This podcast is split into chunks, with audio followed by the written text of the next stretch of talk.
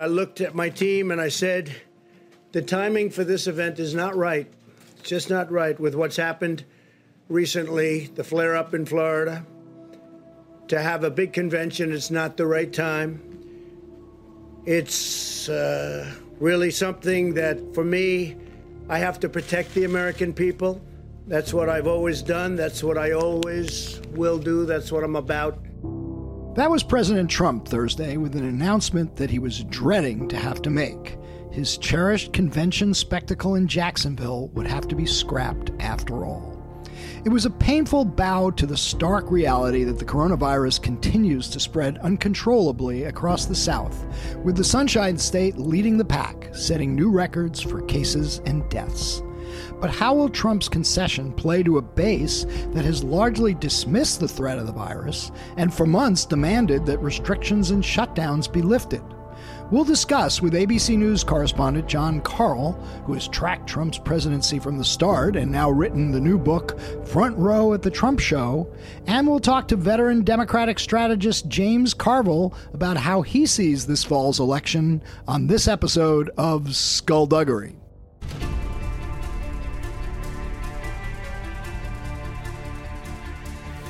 Because people have got to know whether or not their president's a crook. Well, I'm not a crook. I told the American people I did not trade arms for hostages. My heart and my best intentions still tell me that's true, but the facts and the evidence tell me it is not. I did not have sexual relations with that woman. There will be no lies. We will honor the American people with the truth and nothing else.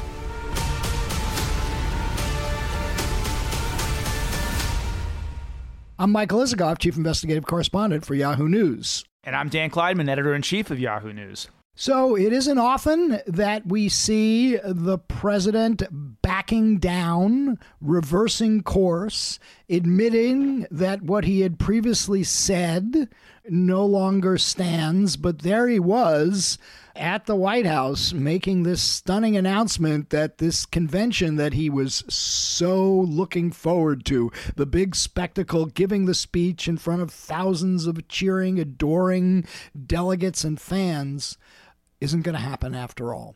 I think it's the strongest sign of kind of increasing desperation on Trump's part. It's not the only one, because we have seen him back down in other ways as well, including wearing a mask after having refused uh, to show himself masked publicly and being very lukewarm about the idea that other Americans ought to wear masks, but he is confronted with some very, very bad math and data suggesting that, you know, he is uh, not only likely to lose the election. Now, we are three months out, so a lot of things can change, but like at, at this moment, uh, may not just lose, but get trounced. And, you know, the question is if he's as desperate as he is and he has to back down the way he does, does that, does that discourage his base? And his whole strategy has been a base strategy from the beginning. Look, uh, we'll talk about this with our guests, but I think this is going to hurt him. I think it's going to hurt him badly because, you know, the only thing he has going for him is a fired up base that likes the fact that he shows no weakness, that he defies what the experts say, that he does it on his own, and, you know, they've gotten used to dismissing the virus as a hoax, as being overblown. And here to have Trump back down like this, I think is going to diffuse or deflate a lot of his supporters. Now, he didn't have much choice given what the numbers are yeah. in Florida, but I agree with you, but I don't think it's just I don't think it's it's this episode itself. I think the reason it's going to hurt him is just, is because it's going to knock him off stride. He is most comfortable, um, and in a way, probably most effective when he is doing everything he, he can to, to fire up the base in a kind of organic way. What could happen, and I think this would be disastrous for Trump, is when he is criticized for not doing what his base wants, that he's been weak, that's when he's at his most reckless. And so I would look for Trump to hear that criticism, absorb it, and and come back with something that you know maybe maybe so crazy that it will hurt him uh, just because it's. Um, you know, it is crazy. Yeah. Well, look, I mean, I think that in some respects, uh, the deployment of these armies of camouflaged federal troops into Portland and you know perhaps other and and now other cities to quell the protests to quell the violence was an electoral strategy as we talked about in the last podcast on on Portland. But yeah, there was an interesting development uh, this week that didn't get a lot of attention, which is that the Inspector General of the Justice Department, Michael Horowitz, announced that he is going to be uh, launching an investigation into the use of federal troops in Portland and and the dispersal of protesters from Lafayette Square back when the protests started, something we talked quite a bit about when it happened on this podcast. And I think that that's going to make uh, a lot of folks at Justice nervous, possibly even Attorney General Barr. I don't think they want to be the subjects of an inquiry. We know that Horowitz can do some pretty aggressive investigations and uh, reach some strong conclusions, as he did in the, the FISA report, which found multiple abuses by the FBI. And look, Horowitz is not going to complete this until after the election, but a lot of people are going to be thinking about their personal legacies. And um, to the extent that this could be a brake on Trump getting even more reckless and bold in the use of sending federal troops around the country, um, it could curb something that he would like to do for his political benefit. Now, there is one other investigation that we have talked a lot about on this podcast, but have not heard much news of in recent weeks, and that is the Durham investigation. And the, I think, expectation of a lot of people was that that would drop before the election. Well, we know from previous Durham investigations that he takes a very long time. His reputation is that he is independent and he is not a political actor. But I would love to be a fly on the wall of any conversations between Bill Barr and John Durham right yeah. now about the timing of that report, which of course is on you know whether there was foul play in the origins of the of the Russia investigation. Right. Look, uh, we may hear more about that if uh, Barr indeed shows up for the scheduled House Judiciary Committee hearing uh, next week. We'll see. This is, you know, Barr has um, been an elusive witness uh, for uh, the Democrats on Capitol Hill, but he did commit to this. And clearly, the Durham report investigation is something that Republicans have been clinging to. I keep an open mind on it. I don't assume from that it's going to be some sort of political document because I don't think John Durham, who's been a career prosecutor, U.S. attorney in Connecticut under uh, both uh, Republican and Democratic administrations, is going to um, willingly serve as Barr's hatchet man. And I'm always open to learning new facts about what was the most consequential investigation of this era. But the clock is running, and if he's going to bring indictments, which is what Mark Meadows, the White House chief of staff, was suggesting is going to happen, it's got to come soon. Uh, it can't come on the eve of the election. Barr and Durham know that. So, you know, the expectation is that whatever Durham's got, we've got to see you know, most likely in the next, you know, month to six weeks or so. Otherwise, it's too late. But we will, we will see. One other item worth just flagging before we get to the guests um, Michael Cohen is um, going to be released from prison on uh, furlough, uh, home confinement, but he's free to continue per the order of a federal judge saying that the Justice Department improperly forced him to sign a document pledging he would not write his book. So we may well have a Michael Cohen book uh, before Election Day. So we'll have a Michael Cohen book perhaps before Election Day, but we'll also have two of President Trump's most well, in the case of Michael Cohen, erstwhile uh, loyal uh, consigliaries, um, and in the case of Roger Stone, uh, c- continuing to be his uh, one of his most loyal advisors, both out of prison. I mean, Cohen sprung from prison. Uh, Stone, of course, was pardoned and didn't have to he go wasn't to prison. pardoned. He- His Or, sentence sorry, was commuted. His sentence was commuted. So he's exactly, still yeah. a convicted felon, as Right, is so- Michael Cohen. And so I think there is the real possibility that there will be a face off between two convicted felons over the reelection of Donald Trump. Stone has already, I think, indicated that he will be working on President Trump's behalf. Michael Cohen. I think will be uh, maybe maybe uh, campaigning for Joe Biden. Certainly will not want to see President Trump reelected. Uh, that will be, I think, a first in a presidential election where you have two convicted felons going after each other and campaigning on different sides of, of a presidential election. If I were a TV booker, I'd try to get them on together and stage that face-off on the eve of the election. On, on, on skullduggery. Yeah, on It's a little- it's- yeah, It's we'll, a little. uh, it's a little reminiscent of uh, what was that great movie, uh, the uh, the Best of Enemies? William F. Buckley and Gore Vidal Yeah. going after each other in the nineteen during the 1968 Republican convention. I- I don't know Uh, Maybe not. one would have maybe not quite as not Yeah. quite as high minded. yeah, I was going Uh, to say, I don't think this has the same intellectual firepower as uh, as Buckley versus uh, Vidal. But anyway, uh, listen, we got two great guests uh, to talk about this and a lot more. So let's get to it.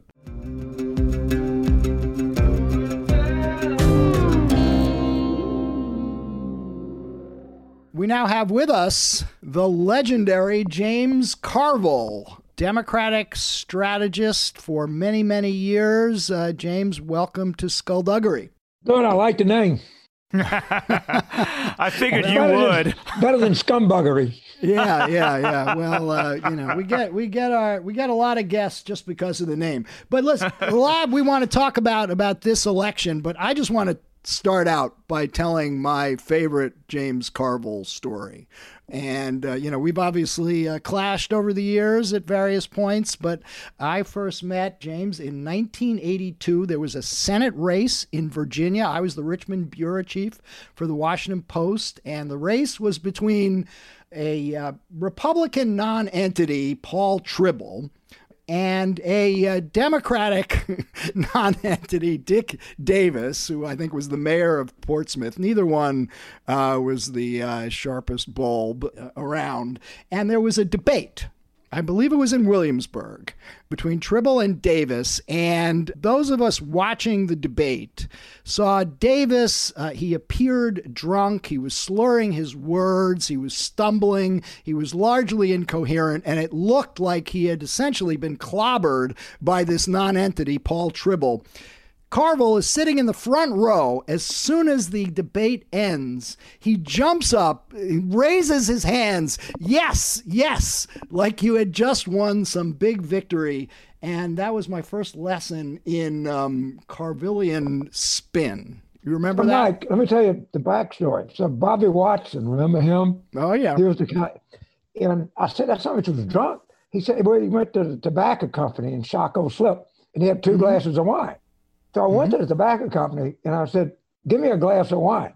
It was like 16 ounces of wine. God, it had two bottles of wine. There's only two glasses. Yeah. That's, a true uh, story. And remember Pat Bauer who covered that race with you? Oh yeah, yeah, yeah, yeah. sure. She was um, uh, the other uh, post reporter. Uh, You know, it was a, it was a tight race. Trible won, by the way. You lost that one. I did. Right, I did. You know, but anyway, we want to talk about uh, this election because uh, one reason we wanted to have you on is because I have been saying for some time that it was not a foregone conclusion that Trump's going to end up running for reelection. After all, given uh, the poll numbers, where it's they're looking increasingly as dismal as they possibly can. I'm just looking at Real Clear Politics now. Fox News in Pennsylvania has Biden up 11. In Minnesota, Biden up 13. Quinnipiac in Florida has Biden up 13. And I'm just wondering when you're staring at numbers like that, is there any possible path that Donald Trump can be reelected? So let's just talk about yesterday. So yesterday he gets a poll that he's down 13 in Florida, credible poll. Then he gets the Cook report saying the Democrats are now in a commanding position to take back the Senate. This is the second time in 10 days the, the Cook report, which to people listening to this is a very judicious people. They don't use words without meaning. The second time in 10 days they've used the word tsunami to describe what's coming. He had to cancel his convention. The Republicans on the Hill in the same day attacked Liz Cheney in AOC. Right? This is not a party that is falling apart. It's a party that's already fallen apart.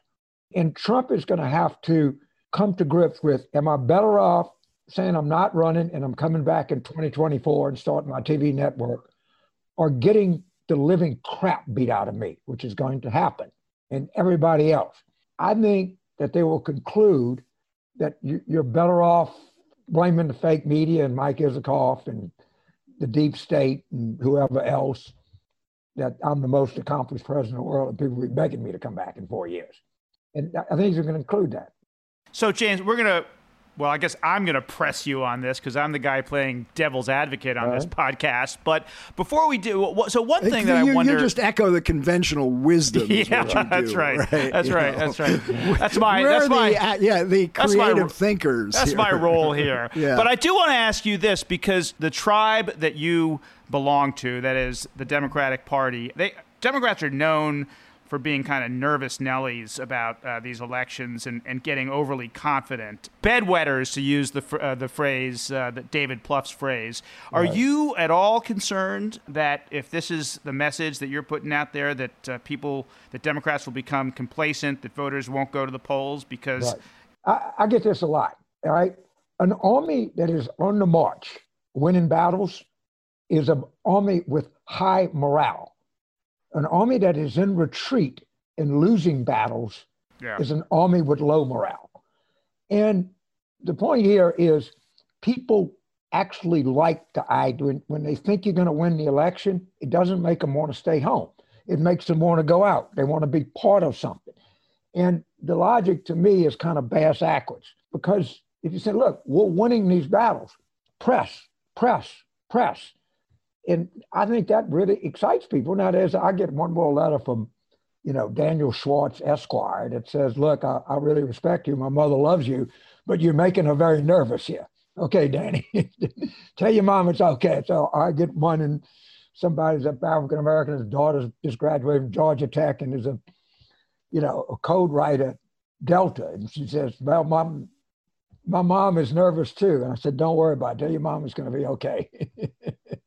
You know, so COVID. it seems to me, we talked about this earlier in the podcast, that um, the announcement yesterday of canceling the uh, Jacksonville convention, we all realize why Trump did it. He had no choice with the uh, with the COVID numbers being what they are, but that this is actually going to hurt him even more with his base because uh, it's a sign of weakness. It's a sign he's caving into the experts. And, you know, that enthusiasm factor that he's counting on is not going to, you know, this is not going to play with his hardcore supporters who believe the whole thing is a hoax. So the big news after this election, after it's all digested from the kind of Ron Brownsteins and David Wassermans, you know, and the kind of election analyst, is going to be how poorly Trump did in his base. That that's going to be the story. Uh, yes, the, the suburban women are going to be all over the place. You know, the, the non-white vote is going to be large and enthusiastic. But in, in these counties, I'm a part of a group. We're spending $90 million in 77 counties just in Pennsylvania, Wisconsin, and Michigan. And in places that Trump won, some of them 85 15, he'll win them, but he'll win them 6, 70 30, 68 32. And that's going to happen because I mean, we're- spending $90 million. We, we've got a pretty good idea what's going on in these counties. And you're going to see it more in the North than you will in the South, but you're going to see it in the South some also. That's going to be the story.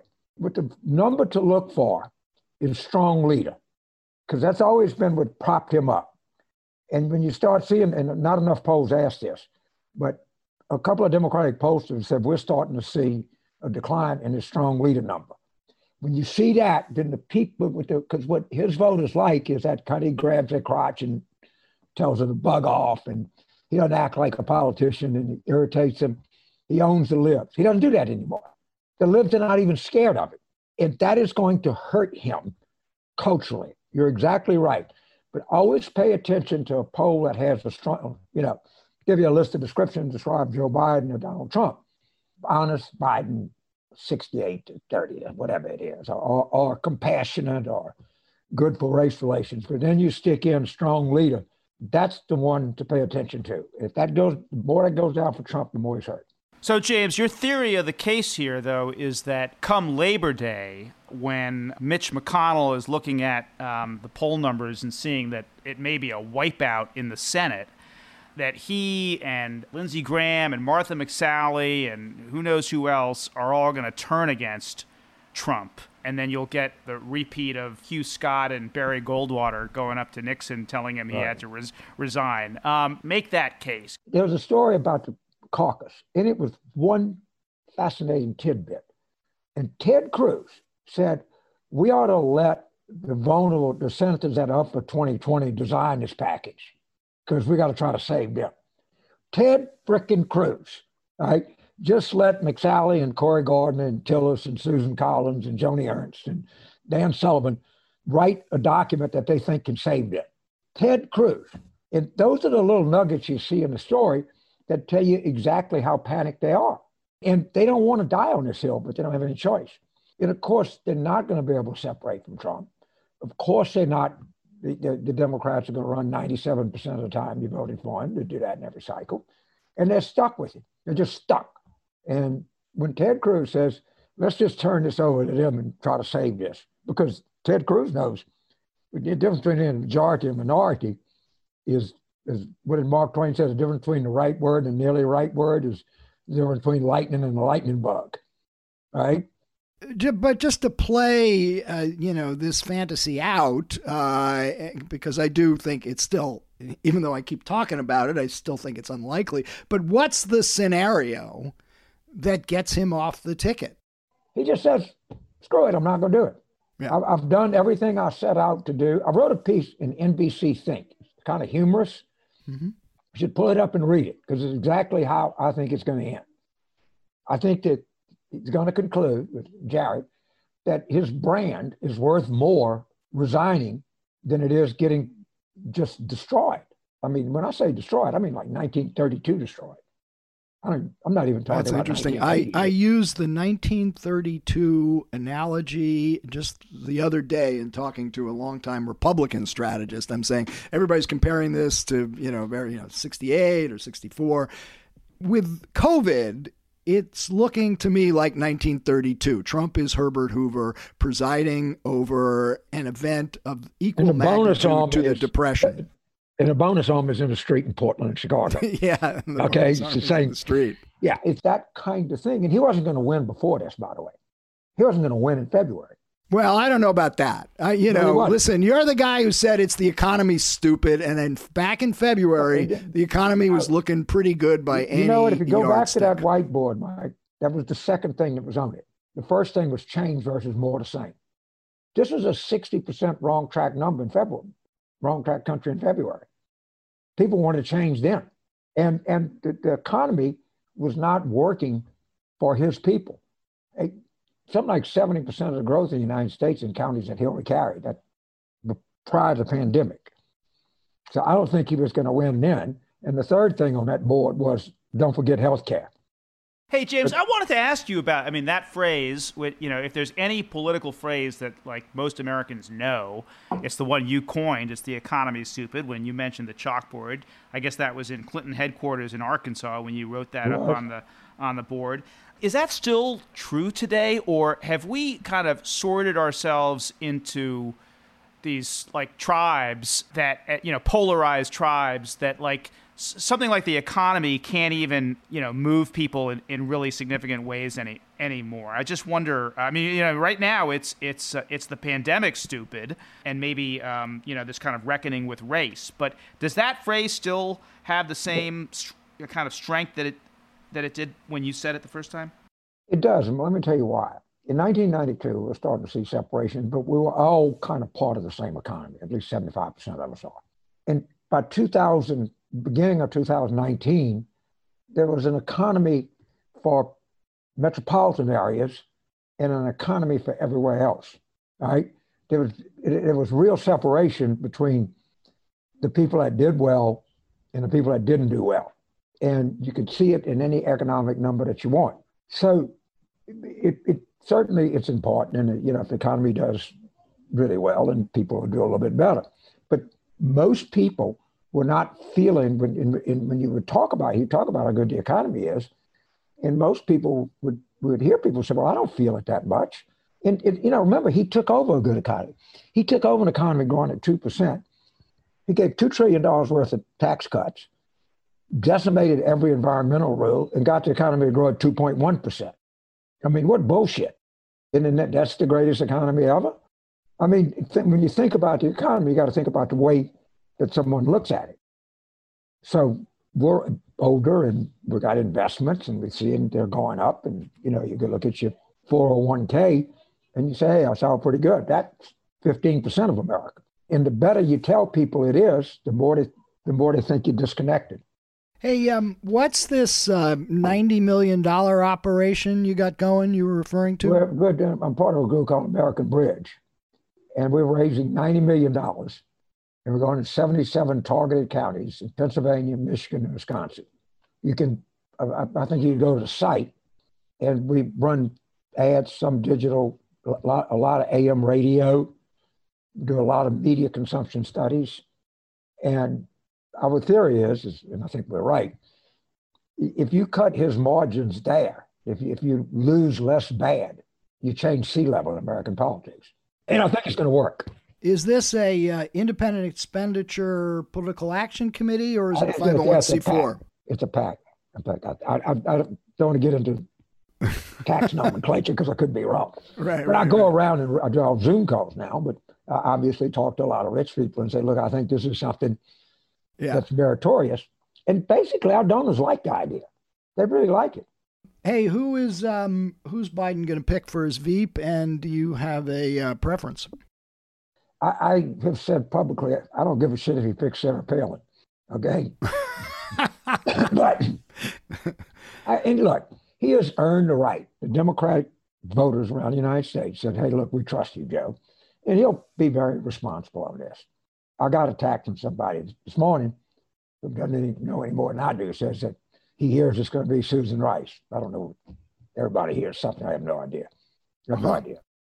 James, um, speaking of the 1932 election, I can't remember how many states uh, FDR won, but I think I think Herbert Hoover won about 50 electoral votes. And yeah, he and, won uh, Pennsylvania, believe it or not. Yeah. Oh, wow. Really? He won like uh, Rhode Island. He won from New England states. Wow. Roosevelt got 97% in South Carolina.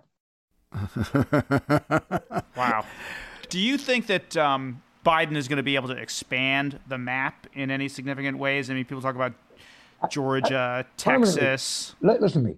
Tennessee might be the most populous state that Trump carries. Tennessee. Look at Ohio. Look, this scandal in Ohio. I mean, this is not some, you know, Louisiana, New Jersey, Chicago style corruption. This is like a billion dollars. I mean, I mean, they're going to lose Ohio. Florida has now been moved from toss up to lean Dem. Texas, you think people in Texas are happy with Republicans? You got to be kidding me. I mean, look around.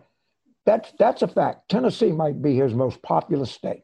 Now, what I don't know if that sticks beyond Trump. I mean, obviously, some of these states are going to revert back to kind of normal partisan behavior, I assume, but I don't know. But that's where we are just a little um, uh, historical fact checking here. In 1932, FDR carried 472 electoral votes to 59 for Herbert Hoover. Hoover did indeed carry Pennsylvania, as uh, James pointed out, but that was the only state outside of rock ribbed back then New England where he carried Maine, Vermont, and New Hampshire. Yeah. So, so we were pretty close. there you go. But do you do you see a uh, a landslide of that magnitude this fall? Oh, maybe. I mean, Trump will carry more states than that. I mean, if he were, he's going to carry Tennessee and Kentucky. Yeah, and the South. I mean, he'll still carry the deep South, Alabama, Mississippi, you know, Missouri. I. I thought Geoff Garin poll had Biden up two in Missouri, Wow. Well, that would um, that would be a uh, and and, and a they're going to change governors. I promise you that. Watch Alaska. Alaska Senate's my favorite race. Uh, Murkowski. Um, No, no, No. the Sullivan seat. okay. He's challenged by an independent, but he's like a Angus King, King independent. Mhm. Got a caucus of Democrats and named Al Gross. Got a hell of a resume, man. It- his opening spot. The most interesting candidate for the Senate this year is in Louisiana. A guy named Adrian Perkins. Adrian went to West Point. He was the first African American brigade commander. He had three combat tours of duty. He won a Bronze Star. He went to Harvard Law School. He was elected class president. He came back to Shreveport, beat an incumbent two to one, and he's running for the Senate. Now, I'm telling you, can Adrian win in Louisiana? It's pretty tough. But watch out, because he's coming. He, he is the biggest comer in American politics right now. Adrian Perkins, Mayor Shreveport. You can look it up. Yeah. Well, we got to look into that. Uh, so, Mike mentioned uh, Alabama before, and Trump did just weigh in in that primary where Tommy Tuberville beat Jeff Sessions. Trump was trashing Sessions, and Tuberville completely tied himself to Trump, and he beat Sessions by, you know, 20 points or something. I can't remember. It was a, it was a huge, so doesn't that suggest that Trump still has that a lot of Republicans are still going to look to Trump to help them win in It's uh, Alabama. November? Ala fucking Bama. Yeah, Okay, yeah. when you're down to making your case in Alabama, you, you, you pretty much shell back. In, okay, so Doug Jones has something in politics that not people, everybody wants, few have. He's lucky, right? So Tuberville is He ran against the child molester. It's kind of hard to beat So- so that. Tuberville Yeah. has kind of three things to worry about. Number one is he talked about how he loves Trump and how he voted for Trump. There's zero evidence that he voted in 2016. None for anybody. He had a player that raped a co-ed and he made him sit out a game at, against Appalachian State. That's what you get for rape, a game against Appalachian State. Then he's hooked up with this scummy hedge fund that people lost a ton of money. His partner went to jail. And there's some document that people are demanding that they see as to how much money people lost. So I don't know. I mean, Doug's going to be close. Yeah, and of course, uh, Tuberville didn't didn't really get pressed on those issues in the No. primary that much. So No, no. And he's going to get pressed a lot. So it seems to me the only real play or hope that Trump could have here is we get to the debates. There's going to be three of them. Biden's committed, and you know they're going to be out there alone for you know whether it's 90 minutes, couple hours, and um, you know can Biden hold it together and be coherent and not get flustered and not, um, Okay. I, you know, get tongue tied and not look presidential? Let, let's see who Biden debated. All right. Let's go back and look at the Democratic debate. Bernie Sanders, maybe the most disciplined presidential candidate in history. Elizabeth Warren, no shrinking violence, fairly high IQ, right? Pete Buttigieg, how many more skilled debaters are, are there out there than Mayor Pete? Not, not to mention Amy Klobuchar, Cory Booker, maybe the best speaker in the Democratic Party. I mean, he, he debated some of the most talented people you can imagine on the stage. He actually did very good in the debate right before South Carolina. Look, he's going to do fine. I mean, now look, can I tell you he has some health emergency? Well, no, I can't tell you that, that that's not going to happen. But I can tell you he, he he's going to do fine. He, he, he totally hit. He's been tested, man. That, that primary field that he ran yeah. against was some some real talented, smart people. Yeah, and look, he he was okay in some of the debates, and others he was not uh, as strong as you probably would have. Uh, he did get strong. He did get stronger. He, get strong at the end. As, he was good. Yeah. No, he was better than okay in the South Carolina debate. Yeah. I mean, I covered that debate. Right. All right. Well, listen. Um, so, just getting back to where we started on the scenario of you know Trump throwing in the towel. Uh, what uh, what percentage do you give that as uh, uh ha- happening at this point? 22.35. Right. All right. It goes up okay. every day. All right. Well, there. I'm, I'm going to give it as uh, 21.6. And uh, well, that's pretty. Uh, that's pretty close. And I got to say, uh, James, someone who knows something about strange bedfellow marriages, you know, and I'm seeing a strange bedfellow marriage right here between you and Isikoff. You. Uh, maybe you guys ought to go. Maybe you ought to go into business together. Maybe a yeah, consulting firm, Mike. Yeah. right. All right, guys. All right. Listen, All right, thanks time. a lot. Glad I that did was it. fun. fun. All right. Take thanks. Care.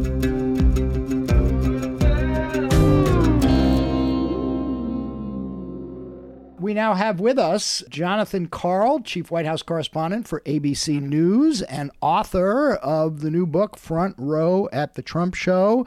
Jon, welcome to Skullduggery. Hey, great to be here. Thanks for having me.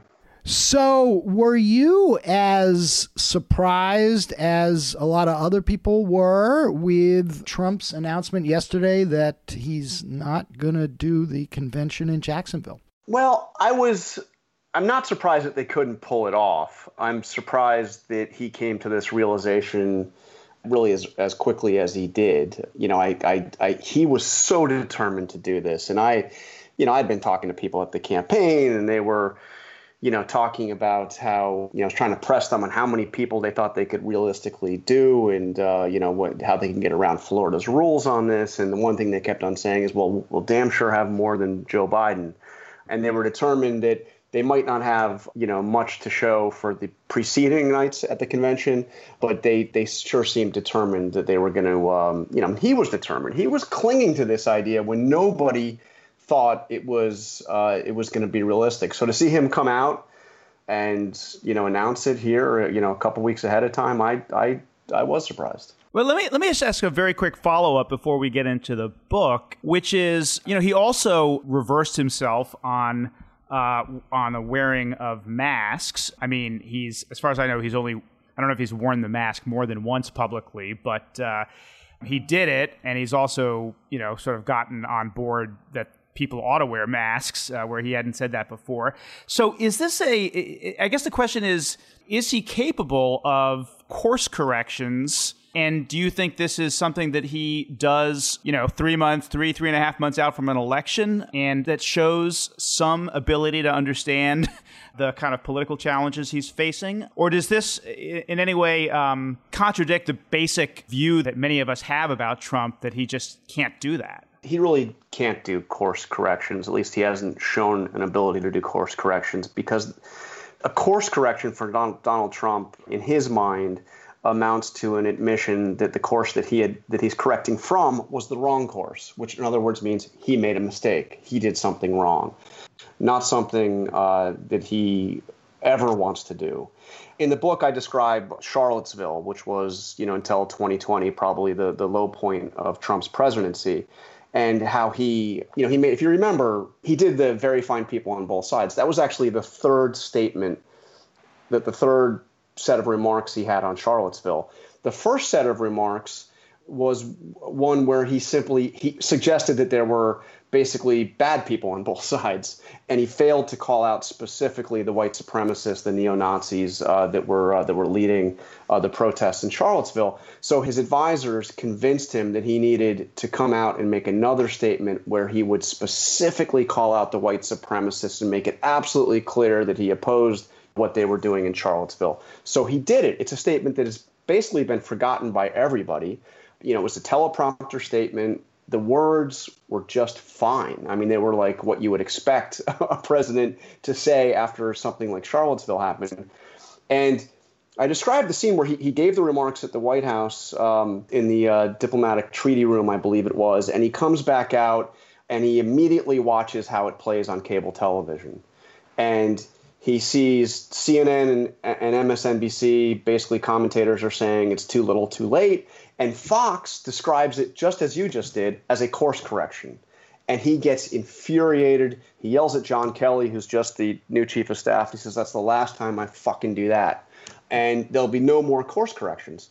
So, and then the very next day, he does the very fine people on both sides, and you know, and the rest is history. Everybody forgets that little course correction. So, I he he doesn't he believes, as you well know, he believes that any admission of doing something wrong, anything resembling an apology, is weakness and and will go nowhere. So, you know, what's he going to do here? I think that this has been driven by a stark political reality, which is the polls and and his people are he doesn't have a lot of people around him who really give him bad news, but but they have made it clear that unless he can convince people he is taking this seriously, the pandemic seriously, he is going to lose. That is absolute reality that even the some of the sycophants around him are uh, you know have have told him. But you know, Jon, I I, I question whether this is going to help him because you know the one thing he had going for him, and it's it's not as great as he would like it to be, is his fired up base that doesn't like to see that admires him because he doesn't show signs of weakness because he stands up to the mainstream media and and the experts and when they see him cave like this, even though it's patently obvious he had to, I just wonder how that's going to play to his strong to to that base. I mean, you sound like Donald Trump. That's the way he looks at it. You know right. Yeah. And he, yeah. And, and, he probably has a point. I know. I think you're right. I mean, look. Let, us face it. And, and this is how he this is how he looks at it. A good chunk of his base believes that you know, masks are bad, that the pandemic has been grossly exaggerated, if not entirely made up. Some actually go so far as to, uh, a significant percentage go so far as to think that this is, you know, all some kind of a scheme to tank the economy so that uh, so that Joe Biden can win. So here he comes out and he's suddenly saying the kind of things that maybe Joe Biden would say: wear a mask if you can't socially distance. Uh, I can't hold a convention because it would be sending a bad example and uh, it would be irresponsible. Um, yeah, so I, I you know, I, am not sure it is going to help him, but but I'm just telling you that that his political advisors have told him that unless he turns around his dismal approval rating on yeah. specifically on dealing with the pandemic, he is certain to lose. And yeah, and and they are right because the math just does not add up for Donald Trump to win re-election right now. So, but Jon, let's step back a little bit and. Um, and start talking about the book. You are one of the few reporters covering Donald Trump who actually go way back with him, back to the mid 90s when you were a reporter, a, a, Cub reporter for the New York Post. So tell us how you got to know him and how your kind of relationship evolved and just that, that kind of. Um, evolution of, of your understanding of, of Donald Trump, and, uh, and then we'll get into the, the guts of the book. I, I was a very junior reporter at the New York Post, uh, aspiring political reporter. And, you know, I, I started the, the day before Giuliani got sworn in as mayor for the first time and uh, general assignment guy. They'd throw me on anything, and, and eventually I got my, you know, within a few months, I got to be basically like the number three guy at City Hall for the number four newspaper in New York. so, um, but uh, I knew that, you know, I one one of my um, friends at the time at the Post was a legendary rewrite guy named uh, Bill Hoffman. He, he would have his name on like five or six stories in the paper on any given day, and he and he was the guy that wrote the uh, best sex I ever had. You know that that that oh, uh, yeah. front pager, and he would he would constantly. You know, one of his fallback if he needed something you can call Trump, he was he was somebody you know you, you can get you can get a hold of easily. But well, one day I, I didn't really that was not my beat at all. But you remember uh, Michael Jackson secretly got married to Elvis's daughter, to Lisa Marie Presley, and uh, they were staring they were staying at Trump Tower. they hadn't been seen yet in public, but they were staying at Trump Tower. And you know, I just want I want to get a piece in the paper, right? But I'm working at City Hall. I mean, what, nobody cares about anything besides this, especially at the New York Post on this day. And I just, on a whim, seeing that, that Hoffman had done this kind of stuff, I, I just I looked up the, the, the general number because I'd never dialed it before um, to uh, to the Trump organization and asked for Donald Trump and for first getting through to Norma Foerderer, his uh, his gatekeeper. He he got on the phone with me and I said to him what, what I thought could be. I didn't know him. I was like, you know, he didn't, certainly didn't know who I was. I said, I want to do a story about why the most famous newlyweds on the planet would want to start their honeymoon at Trump Tower. and, uh, you know, he, he invited me over, and that was the first time I met him. We walked around Trump Tower. He, you know, he was he was like a salesman. He was showing me how great this place was, showed me where Michael and Lisa Marie were staying, introduced me to the bodyguards, showed me how they could get out through the basement uh, without being seen by everybody outside. And uh, and from that point on, he was somebody I could call up. And you know, if you have a slow day, you wanted to, you know, I mean, he would say something. I even the other thing I mentioned is I, I wrote a book back then about the militia movement after the Oklahoma City bombing. And I, uh, I had a book party in New York, uh, which was a small affair because this was just, you know like a mass market paper, small book. And I was putting together the invitation, and I wanted to have I was kind of a funny invitation, so I put quotes from some of my friends about how great the book is, you know. And I was like, I, I'm, I'm going to call Donald Trump, and and I, I did, and, and he gave me a quote. Well, actually, he agreed to give me a quote, but he asked me to write it and then he would approve it. and and and the quote, which is on the invitation, I still have the original copy of. What a book! Uh, Jonathan Karl is the best in the business. Tough, fair, and brutally honest. Donald you, J. Trump. so you were a you were a ghostwriter for Trump. Yes, yes. you know, I, I, can only imagine if you had stuck with that. Um, oh my God! yes. Uh, well, if he had if if he had yeah. stuck with it, he would probably end up in have ended up in litigation with Donald Trump. So yeah. or, or in prison, right. yeah. right. But uh, so, uh, but oh, go ahead, Mike. All right. So Trump was a source for you back in your tabloid days at the New York Post, um, and I think you're right. You know, you uh, found him entertaining, good copy. You did not see his sinister side. Yes. In those days, how did you miss it? I, I, you know, I mean, to me, he was more like a cartoon character. It was, it was entertainment, you know. Um, and I didn't, you know, it wasn't like I was doing in-depth reporting on his, you know, on his business practices or, or you know, uh, any of that. So I, I was probably pretty ignorant of, of much of it. In hindsight, of course, it was, you know, it was there for a long, long time, and certainly before, you know, before I first met him. But it, it does get a little bit, you know, at the sort of the heart of the paradoxical relationship between the press and uh, and Donald Trump, which is a major theme in your book. I think you it's this idea that um, he courts you, he he courts reporters, he seduces reporters, and then you know they're the enemy of, of the people. I think you refer to it as a kind of a Doctor Jekyll and Mr. Hyde dynamic. What is that all about? What does that say about uh, Donald Trump? Why does he do that? And what is the impact of it? Well, I mean, he's really a create. I mean, he's he's a, in some ways kind of a media creation. I mean, his whole brand is built on the the media coverage that he's gotten over the years and his ability to get excessive coverage. He, you know, he pays more attention to press coverage than any other president we've ever had, certainly anyone I've ever met. I mean, you know, this is a guy who he at one point told me that TiVo uh, is one of the greatest inventions ever, you know, the, the, the early uh, DVR. Because he can watch multiple shows at once. Oh my God, I can watch. Uh... so, um, you know, Obama, Bush, they they could both be. Uh, who I covered extensively. Clinton, who I covered a little bit they all could be thin skinned and get pissed off about coverage and complain that reporters were too negative or, you know, on and on and on. But nobody really consumed so much coverage about himself as Donald Trump. I mean, I I recount this other story that two days before the inauguration, so Trump is still putting together his cabinet. The transition was not exactly smooth, so he still has a lot of uh, a lot of spots to fill in his, in his in his West Wing staff and in his cabinet. He has this biggest speech of his life coming up in two days. And I go on Good Morning America with a little report. Uh, George Stephanopoulos is anchoring, anchoring about how the, the Bushes, uh, I think it was George H.W., was back in the hospital. And coming out of my piece on this, I uh, make some crack to George about how, um, you know, he's not going to be coming to the, uh, they, weren't going to be coming to the inauguration anyway. They, they had already said that. And besides, uh, he, you know, Bush Sr. wasn't a fan of Donald Trump. He used to throw his shoes at the TV during the primary when he was when he came on the air. Just a little just a little quip.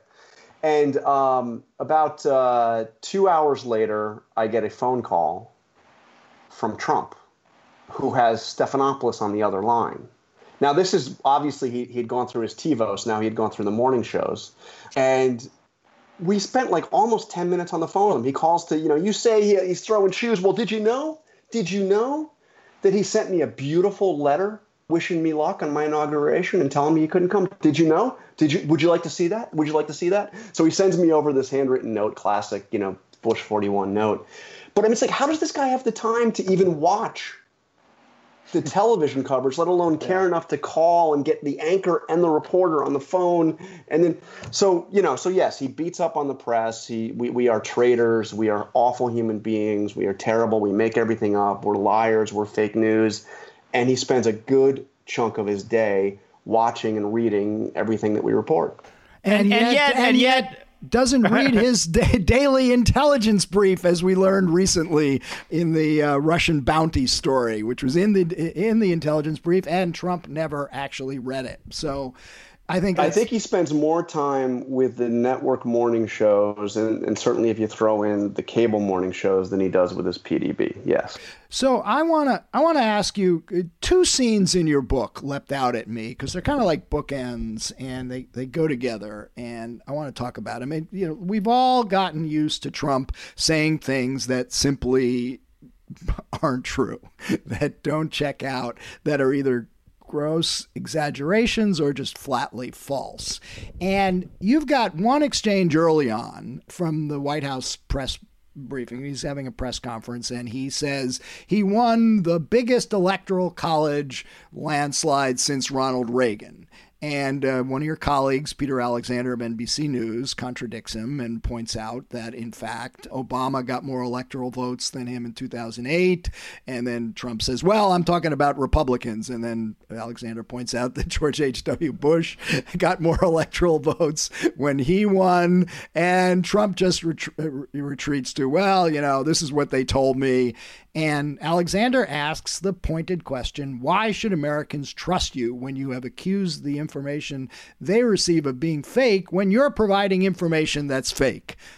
Kind of a rather pointed but uh, on on point question. And you know one can sort of dismiss that oh it's you know who cares what the electoral college numbers were? I mean he was after all elected president so you know the guy likes to exaggerate. But then you go much further in the book towards the end when you're asking the question of Mick Mulvaney about whether Trump withheld funding from Ukraine and why he did so, which was at the core of the entire impeachment debate. Right. The Democrats accused him of withholding funds unless they did, unless the Ukrainians did what he wanted them to do, which was launch these investigations into Biden and the DNC server. And Mulvaney admits it. He admits it flat out. He says, absolutely no question about it. This is in response to your question. That's why we held up the money because uh, that Trump wanted them to investigate corruption related to the DNC server. Now, there you had an absolute confession to the very charge the Democrats were making, and it was the quid pro quo. And, you know, to me, like, wow, there it was, admitted, and, you know, everybody just moved on. Well, uh, there's there's another thing that happened about five or six hours later, which is the White House put out a statement from Mulvaney. Mulvaney saying that he didn't say what he said. I mean, it, it's it, it was just it's a truly amazing statement because he just denies saying what he said on live television. I mean, it's there in front of the cameras.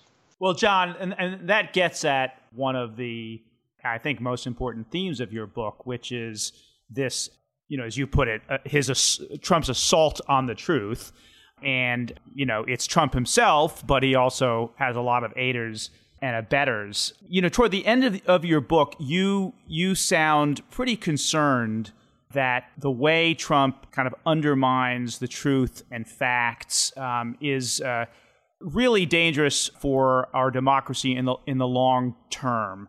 What do you think the impact long term is going to be? Because the other way of looking at it is that Trump, you know, Trump is a is a symptom of the disease, and th- these are trends that have ha- been happening in in American democracy for a long time in this age of kind of conspiracy theories and, and disinformation.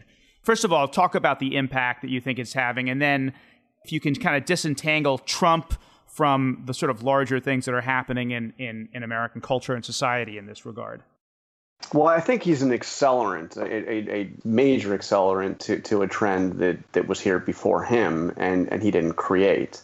You know, this idea. I mean, first of all, what, what, what he has done is he has made it so a, a good chunk of this country right now will not believe anything that comes out of the White House, which is really troubling, especially when you are in a, a pandemic. You need to be able to trust what you are hearing from official sources. Maybe trust but verify, but you need to know that when you're getting information that can literally affect life and death, that the information is accurate. And you know, because of his kind of serial telling of untruths, which has been also, as you know, we've seen from many of the people that work for him, you start questioning any information that comes out of the the executive branch. That's that's a major problem.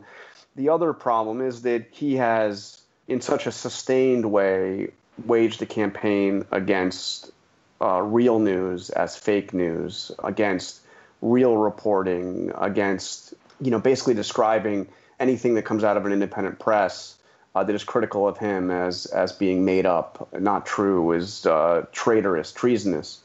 So you have you know another chunk of the country, maybe it's a third of the country that won't believe anything they see on the uh, in a newspaper or on a, on a television newscast.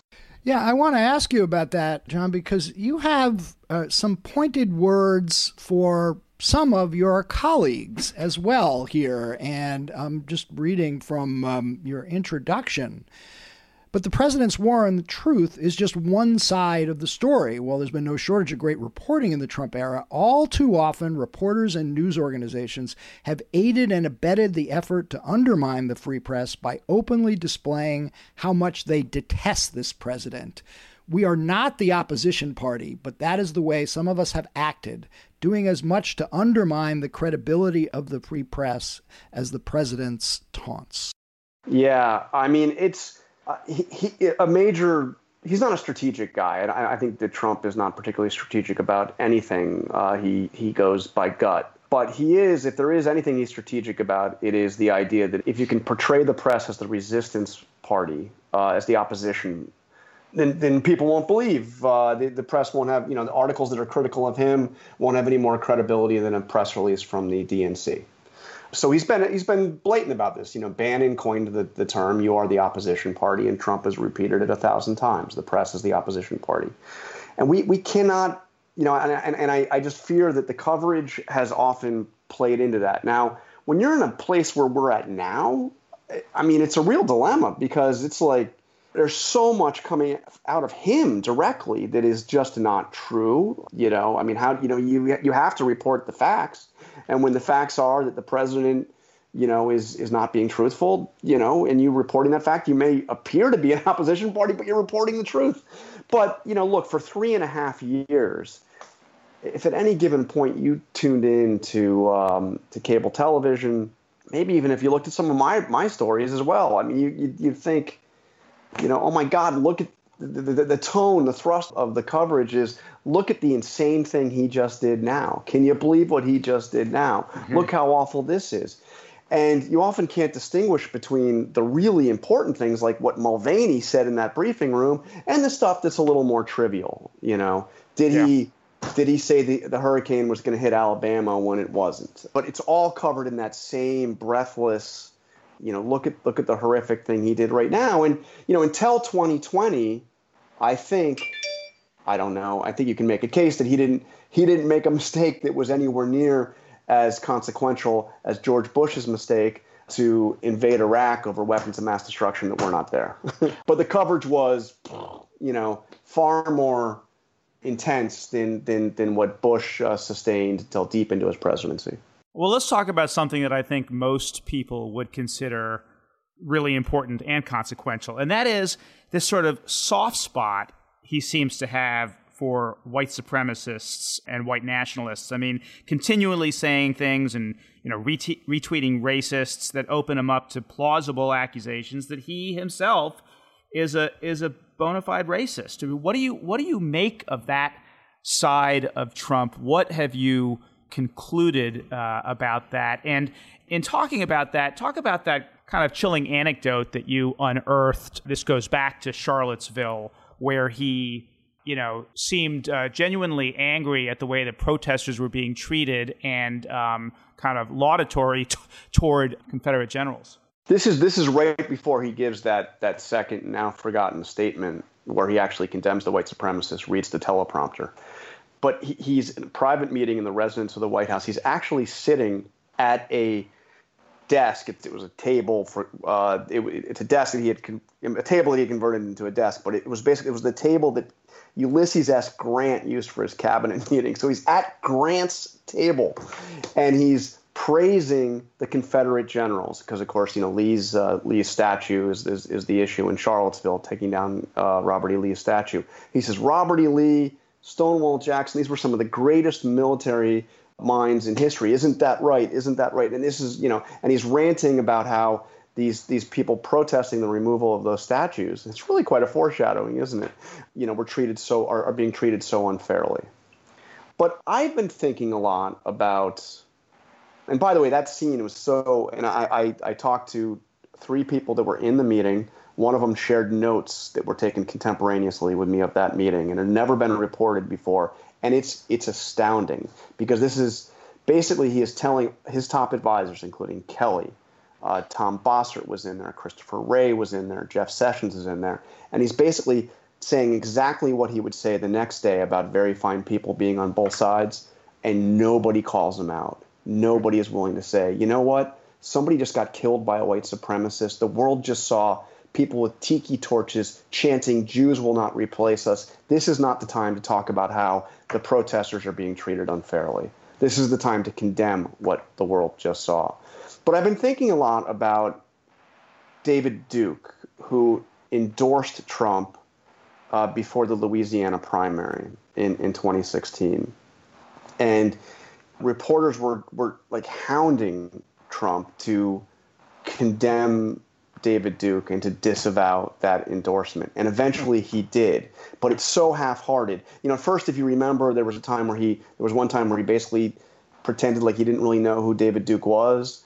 And then there's there's another time where he uh, when when he disavows, he says, "I disavow." Okay, I disavow. Satisfied? I disavow. Yeah. and what I thought at the time was, does he think that because David Duke had obviously you know been a successful in Republican primaries himself in Louisiana, does he in the back of his mind think that he's going to lose votes if he disavows David Duke? And this latest series of inexplicable things that he has said in the wake of, uh, of, of George Floyd's killing makes you wonder: is he is he just afraid that he's going to alienate a chunk of his base? Does he does he think that there's a significant chunk of his base that is basically white supremacist and is that why he's unwilling yeah. to and it's all kind of it's all transactional he doesn't actually have convictions about this that he's not a kind of a deep-seated racist in the way that we think of you know someone who belongs David Duke. To, the, to David Duke or yeah, or, yeah.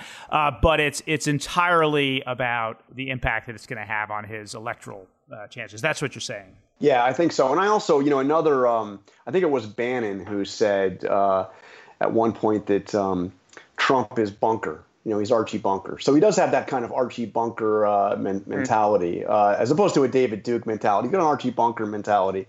But I think that part of it, he's thinking, you know, how's this going to affect me? I mean, remember he did. I mean, on the other side of this, he did take this, the uh, Central Park Five ad out in the New York Times, yep. calling for them to get the death penalty before he was running for office. So it's complicated. By the way, you mentioned Bannon. Uh, Trump kind of hinted, I think it was during the uh, Chris Wallace interview, that Bannon is is is back. And I've been wondering, like all this China bashing we've seen, speech after speech from Pompeo, Barr, and others. I wonder how much of that is being driven by Bannon, who you know clearly saw creating China as a foil as a uh, as a major electoral strategy. Yeah. Hey, um, um, I got one last question because I know I know we got to let Jon go, but I wanted to ask you. You know, there's there has been a lot of talk these days, uh, and not just from the fringes, that it, if Trump loses, particularly in a close election, maybe one decided by mail-in votes, that he will dispute the results, uh, claim the election was fraudulent, and refuse to leave office in, in defiance of the Constitution. Is that plausible to you at all? I, I don't think so. Based on my observations of him, I, I, I do not think that. I, I mean, I don't doubt that he may make a lot of noise and he may yeah. make you want to be fearful that that's what he would do. But I think ultimately, you know, he goes back to Mar-a-Lago and, um, you know, so, I, I, yeah, yeah. yeah. I, I mean, he's yeah. already talking. He's already making excuses for losing, right? I mean, he's yeah. already, you know, saying they're going to steal it and all that. But he's not going to. Hold. So I asked one of his top former advisors that very question. You know, what? You know, do you think there's any chance he would he would refuse to leave? And this uh, this top former advisor said, uh, you know, we have we have people. There are people who will quietly escort him out. Uh, and, then, and, and then he added, he could he, he added he, he could chain himself to the Resolute desk, and they'll quietly go in and clip out the chains and take him out. it's not going to come to that. On that, on that uh, encouraging note about the strength of our constitutional democracy, um, I think that's a, a good point to uh, end on. Jonathan Karl, author of Front Row at the Trump Show. Thanks for joining us on Skullduggery. Thank you. Thanks to political consultant and strategist James Carville and ABC News chief White House correspondent Jonathan Karl for joining us on Skullduggery. Don't forget to subscribe to Skullduggery on Apple Podcasts or wherever you listen to your podcasts. And tell us what you think. Leave a review. Be sure to follow us on social media at Skullduggery Pod. We'll talk to you soon.